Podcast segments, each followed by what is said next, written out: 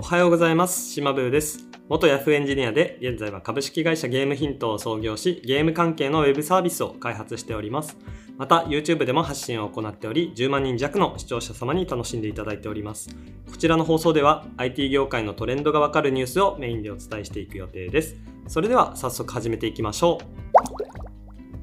う。まず一つ目が、これから流行りそうなアプリが出てきたので、そちらを紹介させていただきたいと思います。それがポパラッチと呼ばれるアプリです。でこのアプリは事前予約の時点でなんと50万件の予約があったそうで、まあ、最初から結構注目されていたアプリです。でこれが、え最近リリースされたというところで、まあ、自分のオンラインサロンの方ではちょっと前に紹介させていただいたんですけれども、えここのニュースでも紹介させていただきます。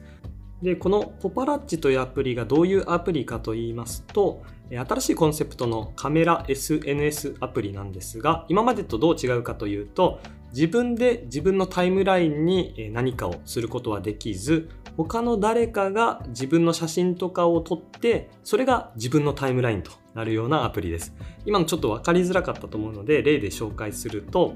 例えば自分が友達の太郎くんの写真を撮ったとしますでその写真に太郎くんをタグ付けして投稿すると、まあ、その太郎くんのタイムラインの方にその写真が乗っかっていくというような感じです。まあ、今までだったら、えー例えばインスタグラムとかもそうですけれども、まあ、自分のタイムラインは自分が作りますよね。例えば自撮りしたりだとか、えー何かお気に入りの風景があったらそれを撮ったり、えー美味しい食べ物とか食事をしたらそれを撮って自分のタイムラインを作り上げていったかと思うんですが、そうではなくて、まあ、他の人が自分のふとした瞬間とかを撮ったりしてそれがタイムラインになっていくというような感じですね。基本的に自分のタイムラインに自分が投稿するってことはできなくて、まあ、そういう制限が、まあ、このなんだろう新しいコンセプトといいますか新しい価値を生み出しているように思いました。ちなみにこのパパポパラッチという名前も個人的に面白いなと思ってて当然パパラッチから来ているかと思いますが、えーパパラッチっていうと、まあ、海外のハリウッドスターだとか一流スポーツ選手だとかまあ、セレブ、まあ、有名人ですね。有名人を追っかけ回してプライベートな写真を撮っているようなカメラマンのことをパパラッチというふうに言いますがそれが、まあ、より一般化された形かなというふうに見てます、まあつまり有名人だけじゃなくて誰でもパパラッチ気分で、ま友達とかを撮影して楽しめるというような感じですね。で一般化のことを英語でポピュラリゼーションとか言いますからそのポピュラリゼーションプラスパパラッチということでポパラッチという名前になってるんじゃないかなと予想してるんですけれども、まあ、これはもしかしたら違うかもしれません。ただの自分の予想です。まあただポパラッチっていう名前から大体どういうアプリなのかっていうのを推測できるのも面白いし、まあ、戦略的だなというふうには考えています。でこのパパラッチが流行るかどうかなんですがうーんこれは予想が難しい。ただ、えー最近出てきたアメリカのベンチャーの、えーアプリ例えばクラブハウスとかディスポとかそういうのと比べると一番筋がいいんじゃないかなというふうには見てます。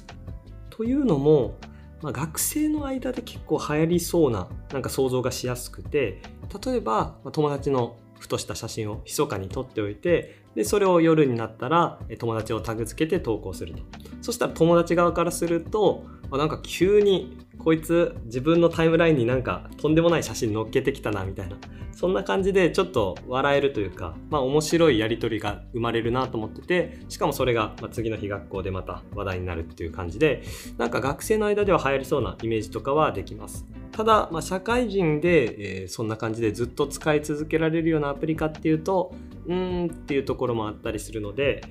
まあどうなるかな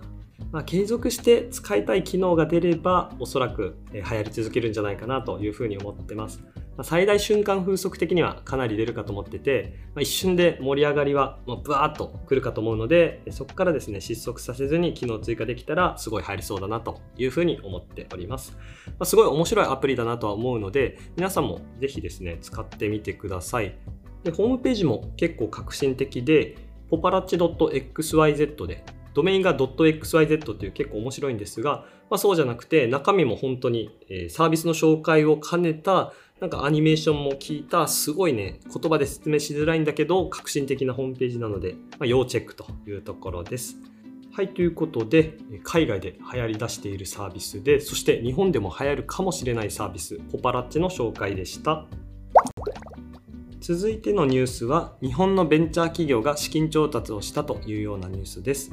日本酒の未来を作るをビジョンに掲げる株式会社クリアが5月26日第三者割当増資による総額12億9500万円の資金調達実施を発表しました。ということで、日本酒に関する、まあ、いろんな事業を手掛けている株式会社クリアが、まあ、およそ13億弱ですね13億弱の資金調達をしたというようなニュースなんですけれども、まあ、どういう事業を手掛けているかっていうと酒ハンドレッドと酒タイムズというのがあるようです。でまず酒タイムズからいくとこれは日本酒専門のウェブメディアのようですでに月間購読者数が55万人もいるようです。まあ、すごい多いですよね。おそらく日本酒に関するウェブメディアだと日本一の規模じゃないかなというふうに考えています。でもう一つの酒ハンドレッドの方がおそらく主力事業かなというふうに見ていますが、えこちらはですね、ラグジュアリーな日本酒ブランドを作っているようです。で、ホームページも私も見させていただきましたが、やっぱりラグジュアリーというところもあって、かなりですね、高級路線の日本酒がえたくさんありました。だいたい2万以上というふうに考えていいのかな。まあ、結構ね、高級だとは思うんですけれども、そういうものを作って世界展開を目指しているようです。で今回調達した資金というのも、まあ、一部は海外進出強化のために使われるということでこれから日本酒がね海外でもしかしたらこの株式会社クリアの酒ハンドレッドが流行るかもしれないというような感じです。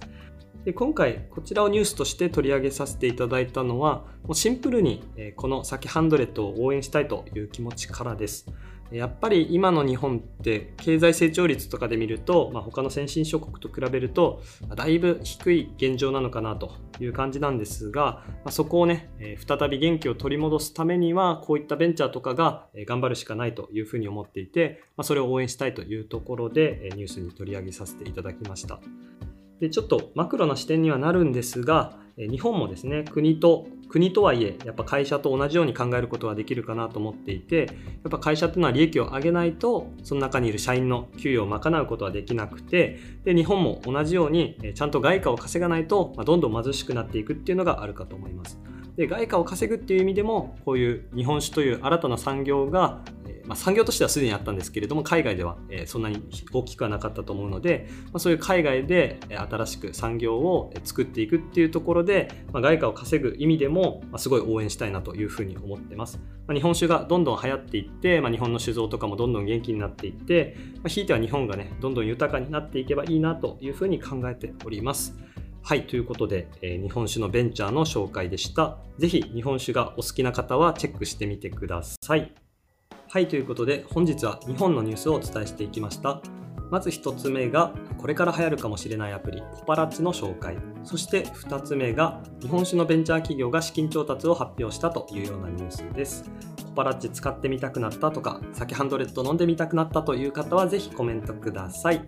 そして、えー、IT 業界にご興味のある方は、私のオンラインサロン IT キングダムもぜひチェックしてみてください。オンラインサロン IT キングダムでは、私と直接話せる環境があったり、熱量の高い仲間が集まって、朝活、夜活で毎日一緒に勉強しております。他にもたくさんのコンテンツがあって、IT スキルを手に入れるための最適な環境かと思っております。概要欄にもリンクを貼り付けておりますので、ぜひぜひチェックしてください。それではまた次の放送でお会いしましょう。バイバイ。